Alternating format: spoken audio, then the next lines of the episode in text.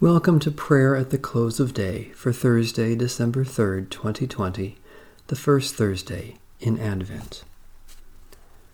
O God, come to our assistance. O Lord, hasten to help us.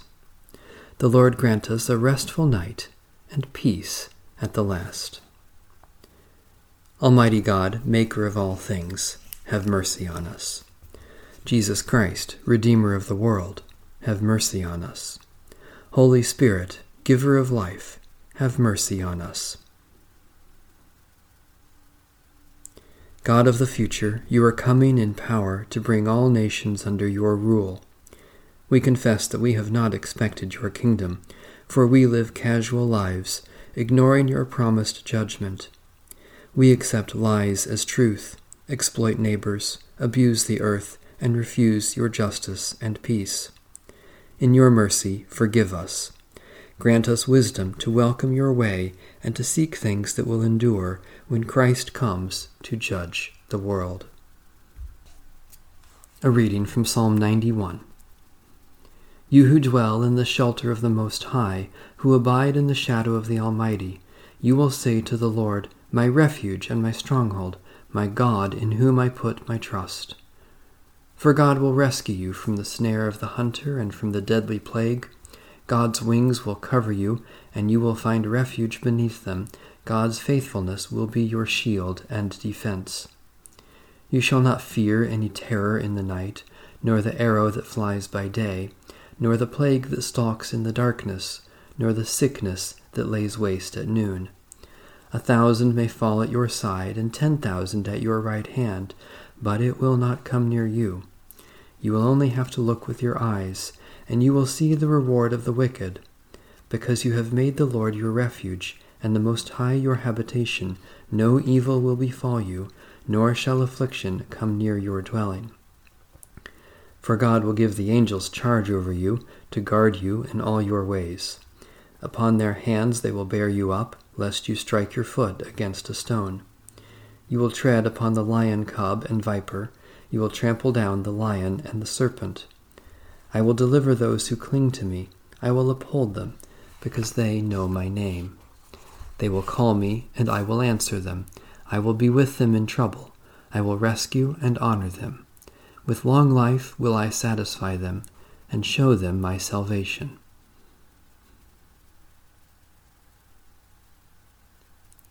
Into your hands we commend ourselves, O God, our bodies and souls and all that is ours. Give your holy angels charge over us, so that the wicked foe may have no power over us, through Jesus Christ, our Savior and Lord. We wait for a new heavens and a new earth, where righteousness is at home. Therefore, beloved, while you are waiting for these things, strive to be found by the Lord at peace without spot or blemish, and regard the patience of our Lord as salvation. The word of the Lord. Thanks be to God.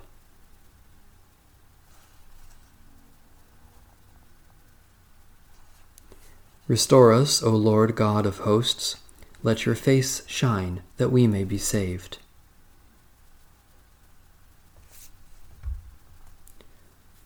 O God, you have designed this wonderful world and know all things good for us. Give us such faith that by night and by, by day and by night, at all times and in all places, we may, without fear, entrust those who are dear to us to your never failing love, in this life and in the life to come, through Jesus Christ our Lord. Amen. Our Father,